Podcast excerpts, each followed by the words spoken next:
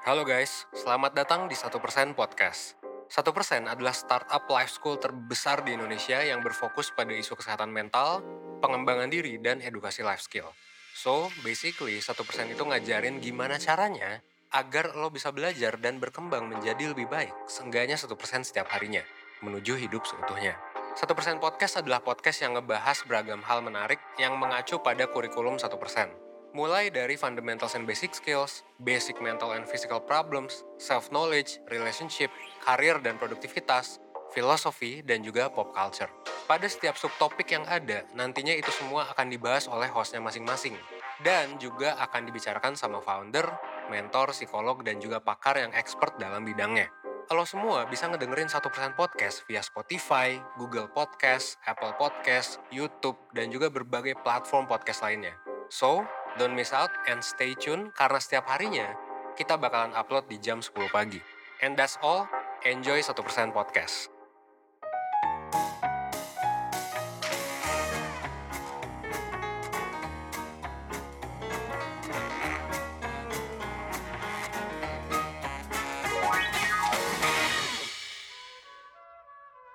Hai guys, balik lagi sama gue Rizky dari 1% Di dalam satu episode podcast 1% Hari ini gue bakal ditemenin sama Halo, aku Viera dari satu persen. Aku di sini sebagai mentor. Biasanya aku nge-handle terkait hubungan.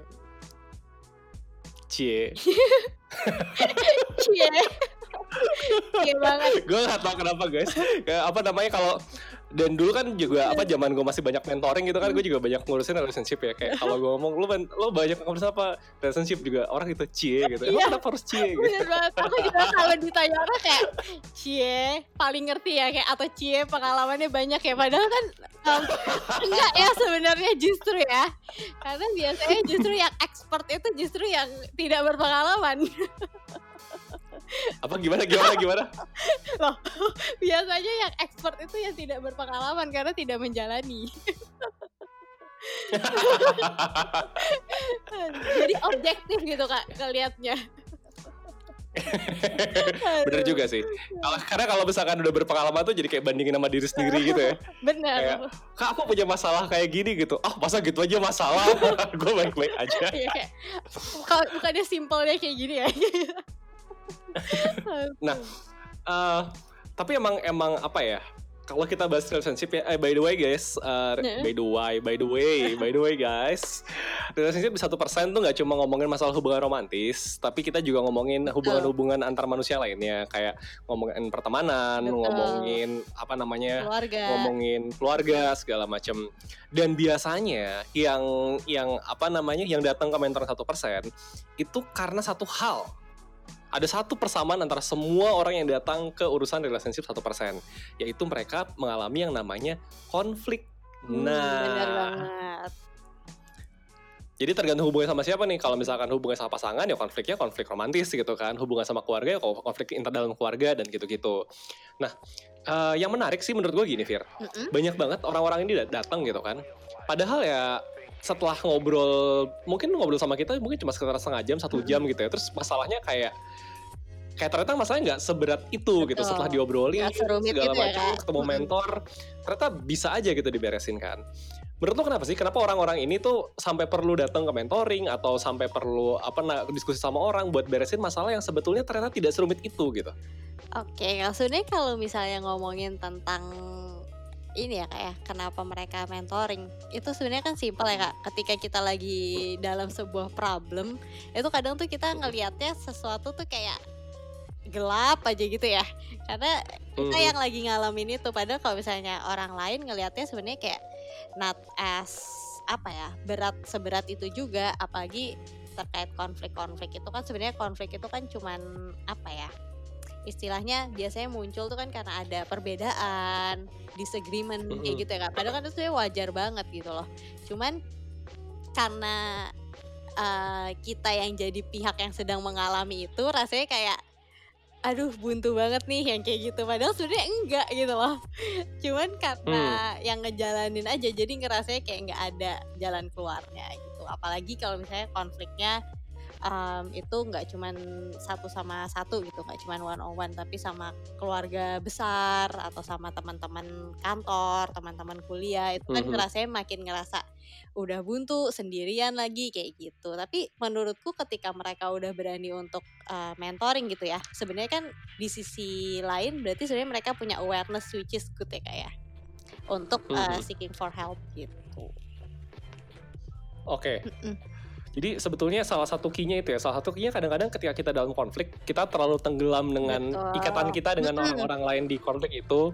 Jadi biasa banget aja gitu ya. Yes, buntu ngerasa buntu itu saya wajar sih. Tapi begitu kita udah punya awareness untuk uh, berani apa ya minta tolong orang itu berarti ya kita secara nggak sadar pun itu kita juga apa ya ini loh uh, punya kekuatan untuk mencari survival gitu loh. Hmm. Oke. Mm-mm. Jadi apa namanya tadi tuh ternyata salah satu faktor yang bikin kita susah buat menyelesaikan konflik kita adalah kan tadi udah terlalu bias aja dengan ikatan-ikatan kita sama orang-orang di sekitar kita gitu.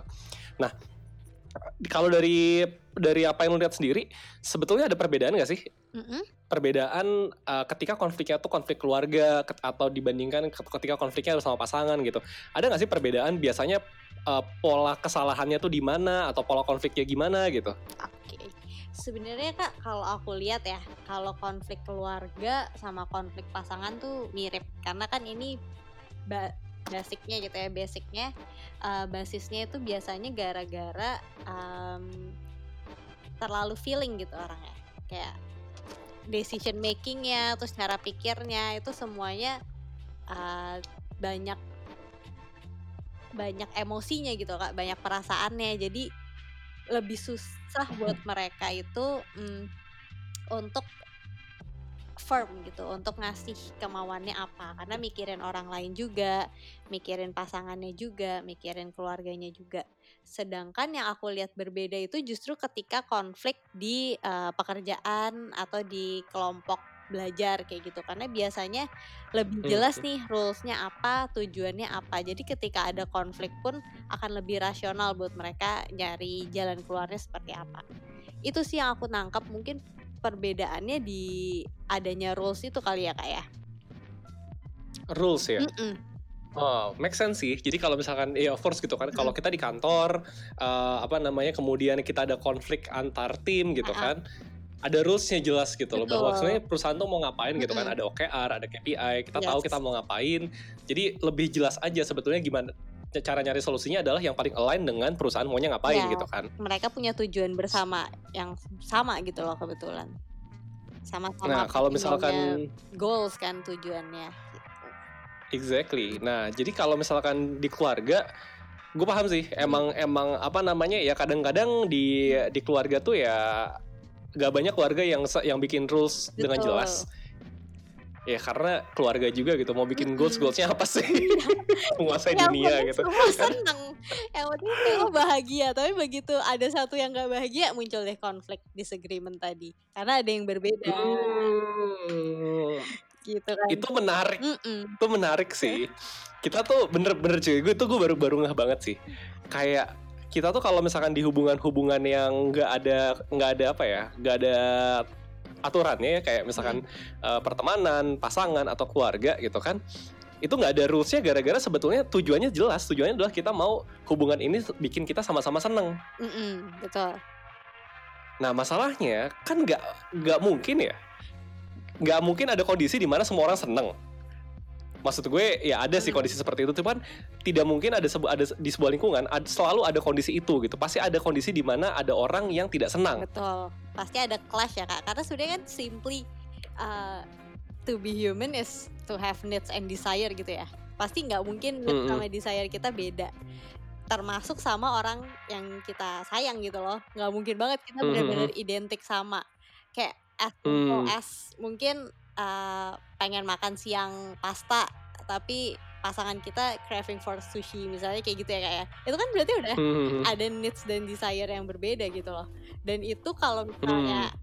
salah satu oke lah bisa ngalah atau salah satu bisa kompromi dengan kayak ya hari ini misalnya ngikutin pasangannya dulu besok ngikutin dia tapi kan nggak semua orang punya konflik resolusi yang baik ya bisa aja kayak gitu tuh malah Hmm. kayak disimpan disimpan disimpan nanti suatu saat meledak kayak ya kamu waktu itu gak mau lunch pasta sama aku kan jadi konflik gitu dan itu kan yang sebenarnya kan eh, itulah yang bikin mungkin sesuatu yang kecil sebenarnya konflik kecil lama-lama jadi konflik besar karena resolusinya aja yang salah gitu loh cara kita untuk Hmm. menyelesaikan itu Oke. sih, Kak. Jadi ini sebenarnya ada ada dua poin yang menarik ya. Jadi yang pertama tadi adalah tadi ya, apa namanya bahwa uh, goals daripada sebuah Hmm. hubungan yang yang uh, inti, intimate gitu ya, Hmm. kayak sama pasangan atau sama keluarga, itu adalah goals yang nggak mungkin tercapai karena kita tidak mungkin 100% setiap saat sama mereka selalu bahagia. Pasti ada saat Betul. di mana salah satu dari anggotanya itu sedih gitu kan. Dan which is uh, apa namanya kalau di pekerjaan kan jelas ya goalsnya goalsnya kan goals dari pekerjaan Mm-mm. bukanlah bikin semua orang bahagia gitu tapi goalsnya adalah ya udah perusahaan harus uh, harus survive atau perusahaan harus untung atau cost Yes. harus turun atau gimana gitu kan yang which is itu jadi lebih simpel aja karena apa namanya yang dikorbankan adalah perusahaan gitu bukan orang Betul, dan biasanya kan itu uh, target-target yang kuantifikasi ya kak, jelas. Sedangkan kalau iya target kita bahagia, kayak bahagia tuh define happiness buat lo apa, buat gue apa itu juga udah complicated lagi gitu loh. Sedangkan kalau misalnya kayak Nah. profit, terus KPI itu kan semua sesuatu yang bisa diangkain gitu lah. Jadi emang wajar iya banget untuk supaya untuk apa ya kita untuk mencapai itu nyelesain konfliknya bakal lebih mudah juga karena jelas banget reasonnya apa tujuannya apa Oke, jadi menurut gue hal pertama yang harus diingat sama semua orang di luar sana yang punya hubungan dengan manusia lain, yang which is harusnya adalah semua manusia ya, karena lo kalau nggak punya orang lain gimana cara bisa hidup Iya, gitu kan? ya Itu sesuatu yang harus dipahami adalah bahwa orang harus sadar nggak mungkin lu bisa bahagiain semua orang setiap saat, betul gitu sih. Karena kalau misalkan kita kita ngeyel gitu, kalau perusahaan kita ngeyel kita harus profit gitu, lu ada lah selalu ada cara buat bikin perusahaan profit gitu kan. Lu potong kos semaksimal mungkin lah, lu pecat orang sebanyak mungkin segala macam selalu ada gitu. Tapi lu mau bikin orang dalam satu keluarga 100% selalu bahagia setiap saat, itu nggak mungkin. betul sebenarnya mungkin Nah, dengan ini gila- lanjut gimana gimana? sebenarnya mungkin ya itu kak pentingnya kayak kita harus tahu kapan uh, komprominya terus kapan kita kira-kira harus uh, go with our opinion atau justru di sini kita harus ngalah dulu di situ sih menurutku kuncinya maksudnya kayak ya kita juga harus sadar bahwa nggak mungkin kita terus yang istilahnya menang terus tapi nggak mungkin juga orang lain yang menang terus itu kan sebenarnya karena dasarnya adalah perbedaan kita juga harus tahu gimana cara ngatasin perbedaan itu gitu loh. Oke. Dan itu menarik, apa namanya, kenapa tidak mungkin semua orang 100% selalu bahagia karena tadi lu bilang kan bahwa orang itu uh, keinginannya kan tidak ada yang Hmm. pasti identik. Or- orang kembar aja tidak selalu identik Betul. gitu kan. Atau bahkan kadang-kadang gini, kadang-kadang yang identik pun bisa bikin masalah gitu. Contohnya apa? Contohnya gue sama teman gue naksir sama cewek yang sama. Konflik pasti itu kak. Ceweknya mau nih sama dua-duanya nih, tapi tergantung siapa yang nembak duluan aja kan. Ceweknya juga dalam hati tuh. konflik batin itu kak. Ini mau yang ini apa yang itu gitu sama-sama mau gitu dia kan. Nah cuman bakal bakal jadi konflik juga ketika desire-nya sama pada saat-saat seperti ini. Betul. dan of course pada saat ini berarti kan emang uh, tidak dimungkinkan semua orang bahagia pada saat yang sama. Nah di situ yang harus dipahamin adalah ya tadi yang dibilang Alvira gitu lo apa namanya lo harus tahu kapan sebaiknya lo mengalah atau kapan sebaiknya lo tidak mengalah gitu kan Betul. Kayak yang paling penting itu know how to let it go sih kak. Gimana tuh gimana tuh? How to let it go tuh gimana? Maksudnya kayak kapan kayak kita harus eh, bener-bener apa ya istilahnya eager gitu dan kapan emang kayaknya ini kita harus let it go. Tapi kan itu sebenarnya kayak ya balik lagi sebenarnya ini juga salah satu konflik yang paling sering muncul di mentoring ya kak adalah Mhm. ketidakpahaman kita terhadap diri kita sendiri itu sih itu juga bisa menimbulkan Hmm. konflik kalau kita aja belum tahu diri kita sendiri gimana kita bisa uh, ngontrol apa yang ada di luar gitu loh kita aja nggak bisa ngontrol diri kita sendiri Gue baru banget mau ngomong hal yang sama sih sebenarnya. Jadi se- nggak karena gini, karena kalau kalau elaborasi elaborasinya seperti itu gitu ya. Mhm. Contohnya tadi, eh, misalkan ya gue sama teman gue naksir, naksir naksir lo deh misalnya gitu kan. Nah, berarti kan gue sebetulnya let's say teman gue terserah lu deh lo mau kasih gue apa enggak gitu Mm. harus berarti kan gue harus milih gitu ya gue mau milih gue mau mau ngejar lo atau gue mau eh, mem- mau ngelindungin perasaan teman gue Betul, kayak keep in good terms gitu ya sama teman. iya karena bahkan jadi dalam diri gue sendiri gitu kan pada saat yang sama itu gue harus milih gue mau senangnya di mana mau nggak senangnya di mana gitu. Apakah gue mau senangnya dalam hubungan romantis gue karena gue dapetin cewek yang gue mau atau gue mau senangnya dengan cara gue tetap tetap baik sama teman gue tapi ya udah gue korbanin eh, gebetan gue satu ini.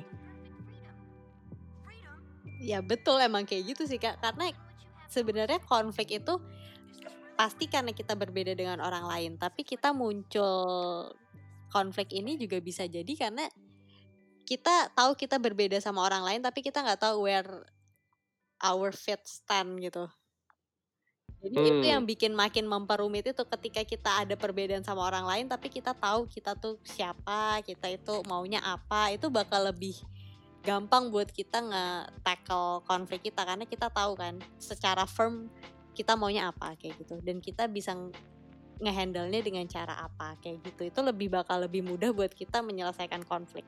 Jadi istilahnya kalau memang ini sesuatu yang bisa kita komprim- kompromiin kan pasti kita akan kompromiin kan ketika kita konflik sama Hmm. orang. Tapi kalau misalnya ini sesuatu yang kita emang udah di luar limit kita ya berarti kita bakal let it go gitu. Ini juga satu hal yang yang gue nggak tahu ini kayak mungkin 70% kasus mentoring itu kayak gini kali. Sebetulnya Bener-bener. akar masalahnya ketidakpahaman. Dan biasanya nih yang kejadian tuh adalah antara anak dengan orang tuanya. Jadi kayak anak ini tidak setuju dengan pendapat orang tuanya tapi dia juga bingung gitu. Dia nggak mau juga ngelawan orang tuanya. Dia tidak mau bermasalah dengan orang tuanya. Dan ujung-ujungnya biasanya kan yang kayak gini yang, yang kita tanyain kan adalah mana yang lebih matters buat lo? gitu. Cita-cita lo, masa depan lo, atau hubungan lo sama orang tua lo. Ya mungkin orang tua lo nggak akan sampai nggak nganggap lo anak gitu. Mungkin mungkin ya udah lo nggak bakal sampai diusir, tapi ya pasti kan hubungannya jadi merenggang. Atau ya tadi lo kor lo korbanin cita-cita lo, tapi hubungan lo sama orang tua lo tetap sebaik sekarang. Apa yang lebih matters dan kadang-kadang ya mereka nggak bisa jawab aja.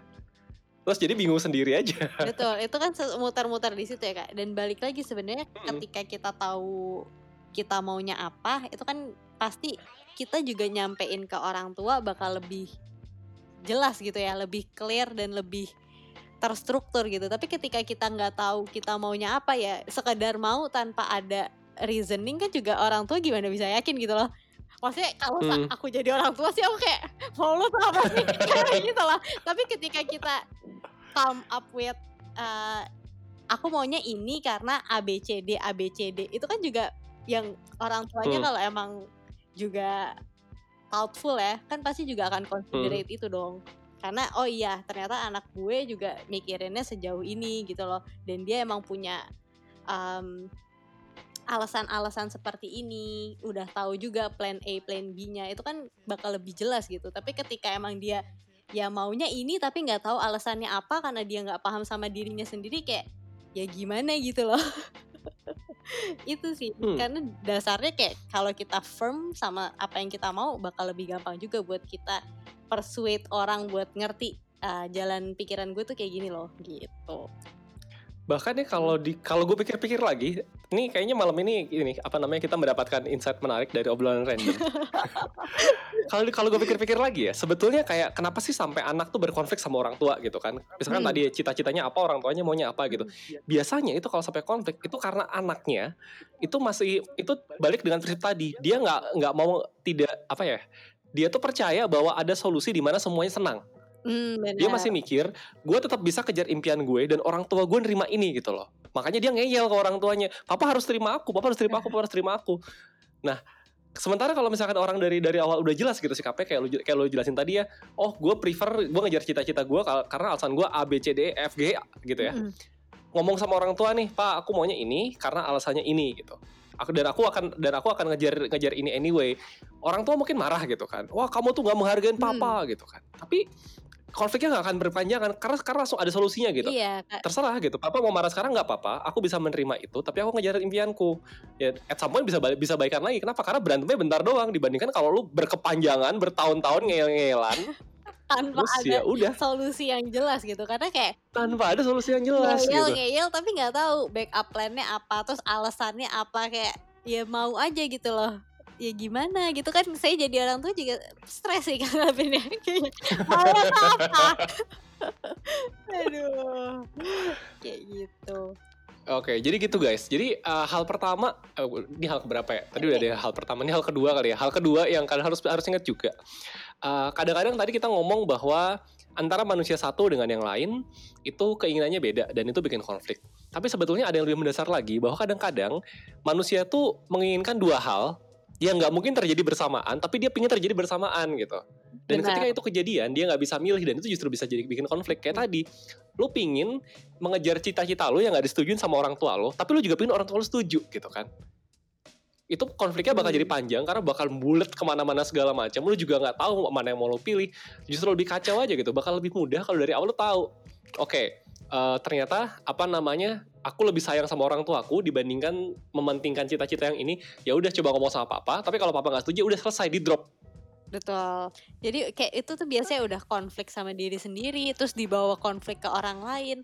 Terus bisa jadi kalau misalnya emang ini keluarganya yang uh, bonding sama keluarga besarnya gede juga ya, dibawa ke keluarga besarnya kayak oh nggak kebayang sih.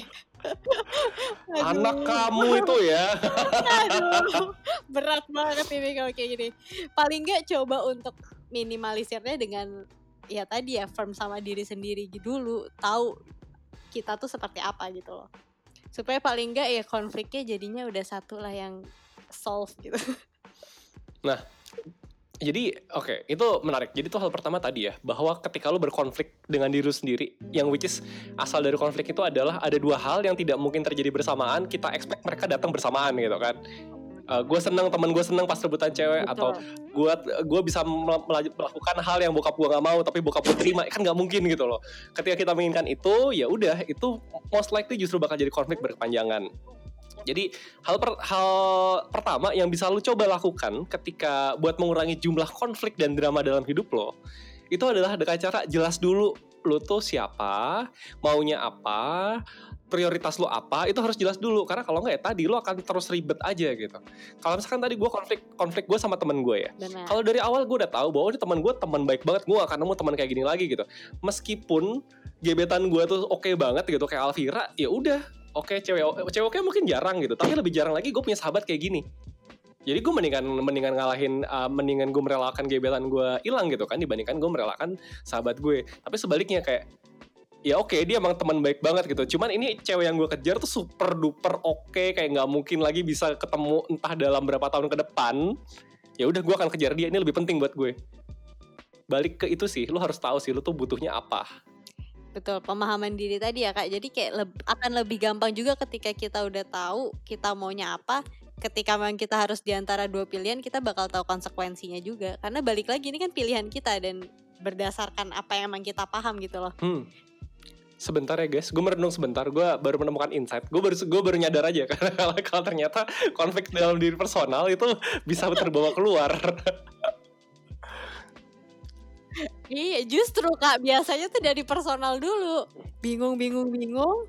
Bingung sama orang lain juga karena orang lain gak ngertiin kita, padahal kita sendiri juga gak ngerti sama diri kita.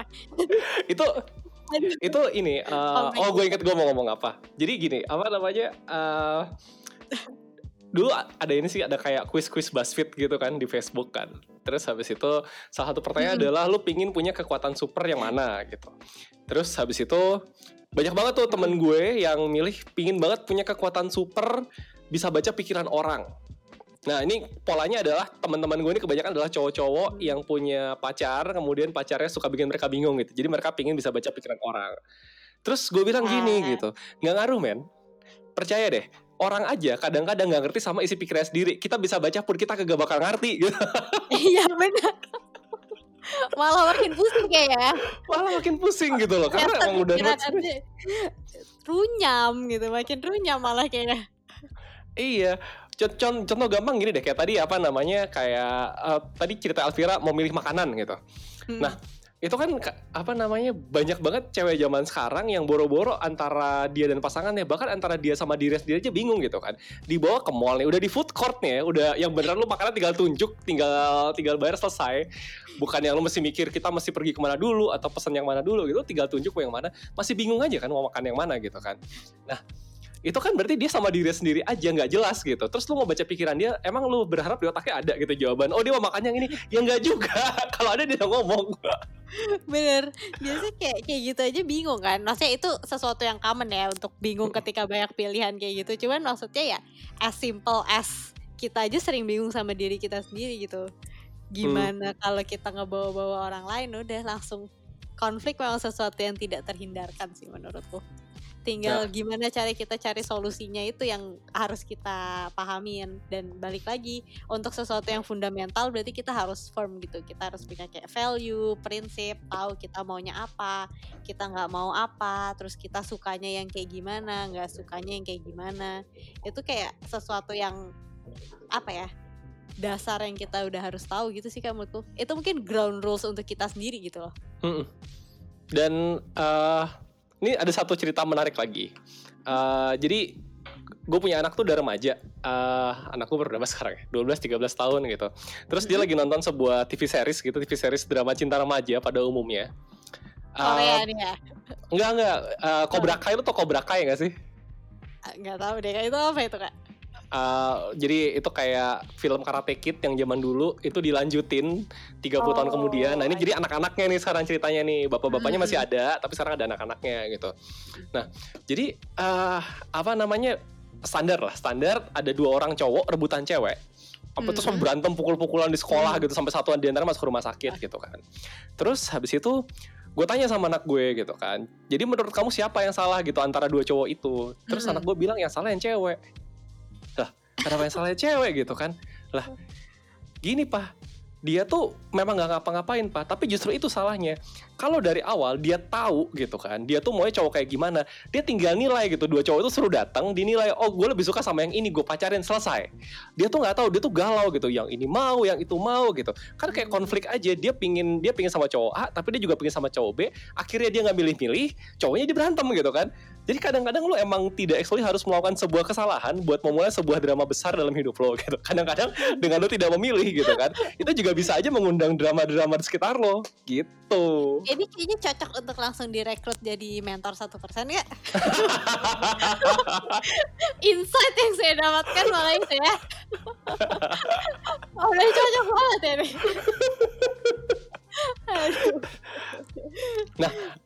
gue gak tau gue gue gue dulu tidak menyadari itu mungkin karena gue cowok kali ya. Jadi kan zaman gue SMP SMA gitu kan kayak drama di antara gue di sekitar gue ya nggak se seserem cewek-cewek sekolah gitu. Kan anak gue emang dari kecil tuh udah tipikal cewek-cewek kepala geng gitu kan. Terus ya udah jadi dia dari dari awal tuh udah udah, udah ngamatin tuh. Iya ini orang ini ya itu tuh bikin masalah dengan cara nggak ngapa-ngapain gitu. Dan kadang-kadang ya, iya justru itu gitu. Kadang-kadang tuh kita tuh merasa gitu. playing victim kadang-kadang kan kita mikir oh gue nggak mau ini apa namanya gue nggak mau cari gara-gara jadi gue diem aja deh. Nah padahal kalau lu adalah pusat daripada pusat daripada konfliknya ketika lu nggak ngapa-ngapain lu tuh membiarkan konflik tuh membesar dengan sendirinya. Oh, malah bahaya Gitu. ya kak. Karena malah kan bahaya. Mm-mm, konflik itu kan never about what it seems to be on the surface gitu loh. Karena kita nggak Betul. tahu kan sebenarnya dalamnya kayak gimana dan kalau kita diem aja gitu malah makin deh numpuk numpuk numpuk. Oke Eh, Fir gue punya kabar kabar buruk kita udah ngomong setengah jam dan kita baru baru ngomongin part pertama. Kita belum ngomong conflict resolution. Tapi ya udahlah kita coba bahas dengan cepat aja lah ya. Oke guys gue Oke. rangkumin dulu. Setengah jam terakhir tuh apa yang terjadi? Kita tuh ngebahas bahwa uh, buat lu supaya hidup lu kurang konflik gitu konflik dalam hidup lu kurang penting buat lu buat tahu diri lu tuh siapa mau mau lu tuh apa apa yang lu cari dari berbagai hal gitu ya dari hidup. Jadi jadi lu tuh bisa bisa ngasih jawaban yang jelas ketika ditanya sama orang lu mau milih ngejar cita-cita lu apa orang tua lu gitu kan? Lu mau milih cowok A atau cowok B? Nah bakal jauh lebih simpel kalau lu punya jawaban. Ketika ru- muter-muter dan berharap suatu saat ada jawaban datang sendiri itu lu membiarkan konflik terbakar di sekitar lo jadi please buat kalian yang selama hidupnya hidup ini penuh drama nah tahu nggak apa persamaan dari semua drama yang ada di hidup lo? Persamaannya adalah sama-sama ada lo di situ Jadi buat kalian yang hidupnya penuh drama, mungkin tuh gara-gara kalian selama ini nggak ini aja, nggak nggak tahu aja mesti milih mana. Jadi karena karena tidak berusaha buat menyelesaikan konflik, tidak berusaha buat memilih, akhirnya malah ya udah semua jadi terbakar aja sekitar kalian. Itu full of conflict nih hidupnya. full of conflict. Nah jadi itu hal, hal pertama ya, hal pertama biar jumlah drama diri lu berkurang, kenalin diri lu. Kalau lu bingung kenalin diri lu dari mana, lu daftar ke mentoring satu persen, cari Vira, cari siapa lah. Mentor kita jago-jago buat bantuin kalian buat nemuin hal-hal tadi tuh. Kayak lu tuh sebetulnya siapa, maunya apa, prioritasnya apa. Gitu. Vira ada yang mau tambahin soal bagian tadi? Cukup kak. Oke. Kita masuk ke bagian berikutnya yang mungkin kita percepat aja. Jadi mungkin gue biarkan Vira ceramah. Yaitu conflict Jangan resolution. dong. Kalau misalkan konflik sudah terjadi, konflik sudah terjadi nih, uh, kayak tadi tuh, udah gue gue udah milih gitu ya, gue mau milih, uh, gue bakal ngejar gebetan gue instead of temen gue. Terus kan antara gue sama temen gue jadi ini dong, jadi jadi ada kesenjangan, ada ke- ada keregangan gitu. Itu gimana sih cara solvingnya tuh, uh, Fir? Oke, sebenarnya klise ya kak ya. Pasti kan kita mikir uh, in a negative way terkait konflik, karena kita mikir kayak uh, ketika kita udah memilih sesuatu atau kita udah mencoba untuk menyelesaikan konflik, kok ternyata konsekuensinya nggak sesuai yang kita harapin ya kayak gitu kan. Hmm. Cuman balik lagi, uh, tadi ketika kita memang paham sama diri kita kan berarti dasar pilihan kita itu berdasarkan diri kita ya. Hmm. Most likely kita bakal lebih firm dan ketika kita mau nyalahin juga kita mau nyalahin siapa kan itu pilihan kita gitu loh. Jadi nggak ada ruang buat kita bisa nyalahin orang lain juga gitu loh. Ketika Hmm. memang ini berdasarkan diri kita dan pemahaman diri kita. Dan balik lagi walaupun pasti nggak semua hal itu bisa kita kontrol ya walaupun terkait itu udah pilihan kita juga tapi coba untuk mikir positif aja sih kita bisa see it as an opportunity untuk sebenarnya kalaupun ini outcome-nya nggak sesuai yang kita mau nggak sesuai yang kita harapkan misalnya tadi kita akhirnya memilih untuk ngejar gebetan kita padahal sebenarnya bisa aja tuh eh, akhirnya kita nggak nikah sama dia kita malah putus atau mungkin kita lead to toxic relationship amit-amit ya Hmm. Maksudnya kan kayaknya Oke. udah kehilangan temen Terus gue malah masuk ke dalam toxic relationship Cuman kan balik lagi itu juga bisa jadi suatu pelajaran yang kita nggak tahu ya hasilnya apa. Tapi I think it's going to be a journey for our personal growth gitu loh. Hmm. Menurutku. Jadi kayak dengan kita berani untuk uh, memilih sesuatu berdasarkan diri kita dan kita bisa firm tentang itu walaupun hasilnya buruk juga pasti kita bakal dapat sesuatu gitu loh insight dari hal tersebut. Beda kalau kita kayak playing it safe aja gitu. Coba untuk nyenengin semua orang terus coba untuk uh, pilih pilihan-pilihan yang aman gitu ya istilahnya. Kita nggak bakal pernah belajar dari apa yang kita pilih gitu loh. Karena Hmm. ya udah itu kan uh, semua orang bakal milih itu gitu istilahnya. Ini menarik. Gue ngerti harusnya kita sekarang masuk ke conflict resolution, tapi gue justru mendapatkan insight baru lagi dari kata-kata lu barusan. Hmm. Jadi uh, tadi kan pertama kita belajar bahwa kadang-kadang yang mengundang konflik itu adalah ketika lu berusaha buat menyenangkan semua orang. Mm-mm. Tapi sebetulnya ada satu lagi. Jadi playing it safe tadi tuh lu sebutin ada dua hal. Pertama adalah supaya apa namanya supaya su- uh, semua orang tuh senang. Kedua supaya kita nggak disalahin aja. Kadang-kadang kita tuh sengaja sengaja apa namanya menarik diri dari konflik gitu kan, dari perbedaan supaya kita nggak disalahin aja. Menghindari. jadi supaya orang lain aja gitu yang salah. Kayak tadi deh kayak misalkan uh, apa namanya kayak gue sama sahabat gue rebutan cewek kemudian ternyata gue milih ceweknya udahlah gue kehilangan sahabat gue ternyata hubungannya toksik jujur gue jadi ambil gue mau nyalain siapa gitu. Kan gue nggak bisa nyalain sahabat gue. Lah orang gue yang gue yang decide gitu. Gue decide buat gue yang ngejar ceweknya terus habis itu gue yang milih kan kalau misalkan ambil ya kan salah-salah gue juga. Dan ketika kita nggak bisa nyalain orang lain gitu kan jadi kan mau nggak mau kita harus terima bahwa diri kita tuh salah. Dan banyak banget orang yang nggak siap aja bahwa dirinya tuh bisa aja salah sebenarnya. Ya nggak sih Iya bener, tapi makanya itu kak ketika kita milih sesuatu berdasarkan diri kita kan kita nggak ada ruang buat nyalahin orang lain kan karena iya ya itu pilihan kita gitu loh. Jadi sebenarnya di sini ketika kita mau memecahkan suatu konflik, menurutku yang paling baik itu adalah ketika eh, dasar yang kita pilih gitu ya, itu emang Hmm. yang sesuai dengan kita gitu loh. Jadi kita nggak ada ruang buat blaming others. betul dan dan yang tadi lu bilang sih sebetulnya ketika kita udah nggak bisa nggak ada ruang buat nyalain orang kita mau nggak mau ketika salah itu kita harus harus on the mistake gitu kan ya udah Yes. salah gue gitu. Nah dan banyak orang yang takut itu gitu. Banyak orang takut menerima bahwa itu salah dia. Padahal yang menarik adalah eh, yang tadi lu juga bilang kalau misalkan itu kesalahan itu nggak apa-apa selama kita bisa bisa refleksi dari situ kita jadiin itu bagian daripada personal journey menuju perkembangan diri Betul. Dan itu kan juga pasti jadi ini juga ya. Tadi apa personal growth kita dan kita bakal lebih ngerti juga gitu loh. Istilahnya kita udah pernah nyemplung gitu loh. Sedangkan kalau yang playing it safe aja kan kita juga bakal wondering terus ketika kita milih yang lain atau yang kita Hmm. mau gitu. Hmm. Ini menarik. Eh, gue baru semalam debat di internet. Anjir, gue gak ada kerjaan banget semalam. Gak bi- Gak bisa tidur, gue debat di internet Ini gitu di kan. komen Instagram gitu ya kayak. Oh enggak di di Reddit, di Reddit ceritanya di Reddit.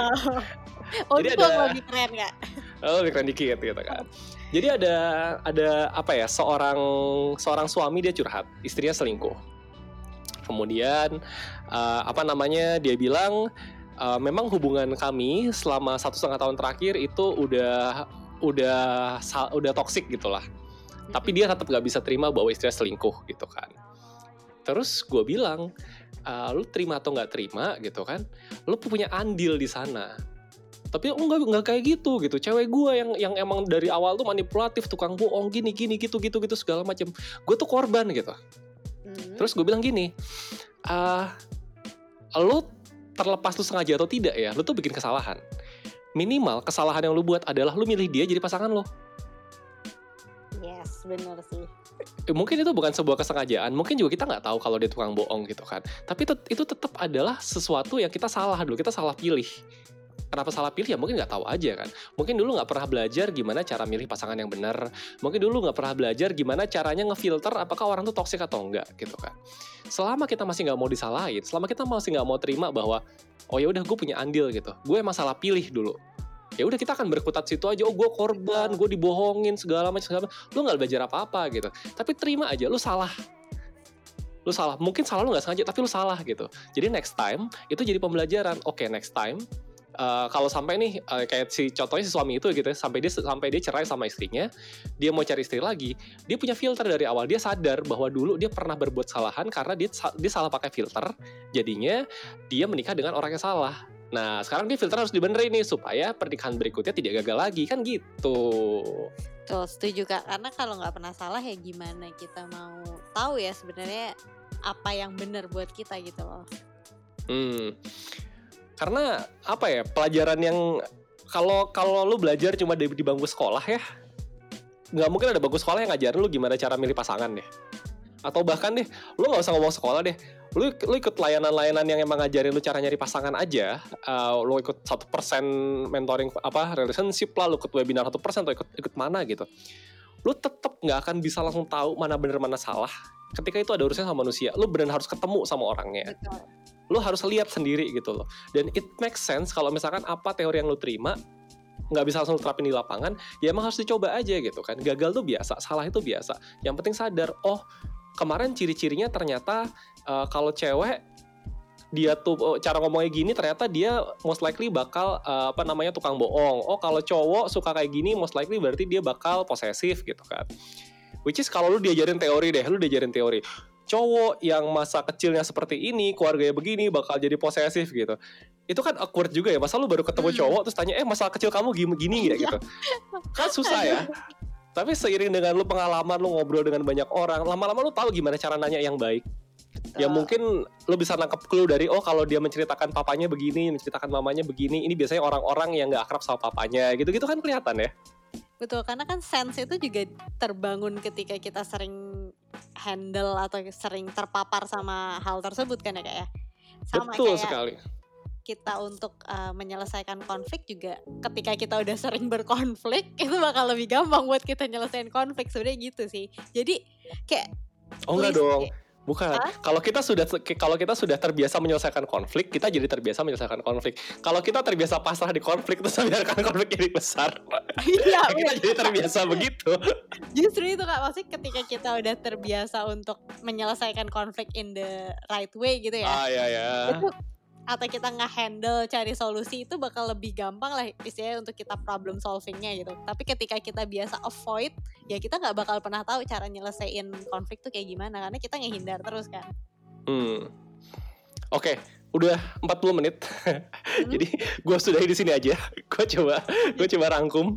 Eh, jadi gitu guys, di dunia ini selalu ada perbedaan. Di dunia ini selalu ada hal-hal yang memang tidak bisa terjadi bersamaan. Contoh- Contohnya tadi, lu sama temen lu menginginkan orang yang sama, udah pasti nggak mungkin lu sama temen lu sama-sama dapet gitu, nggak mungkin. Atau lu sendiri gitu, lu pingin A dan lu pingin B, tapi padahal lu cuma bisa boleh milih satu, lu nggak mungkin dapetin dua-duanya. Lo harus pilih, lu harus kenal sama diri lu sendiri, buat menghindari hal-hal kayak gitu tuh. Terima aja bahwa dunia ini tidak tidak tidak mungkin 100% indah setiap saat. Ada saatnya lu ngalah, bahkan di, di antara diri sendiri ya, ada saatnya di sisi lu yang ini ngalah, ada saatnya sisi lu yang ini ngalah. Nah, kalau udah bisa kayak gitu, baru lu bisa ngatasin konflik-konflik di hidup lo, karena lebih gampang aja. Nah, kemudian uh, poin berikutnya, tadi masalah kedua tuh apa ya?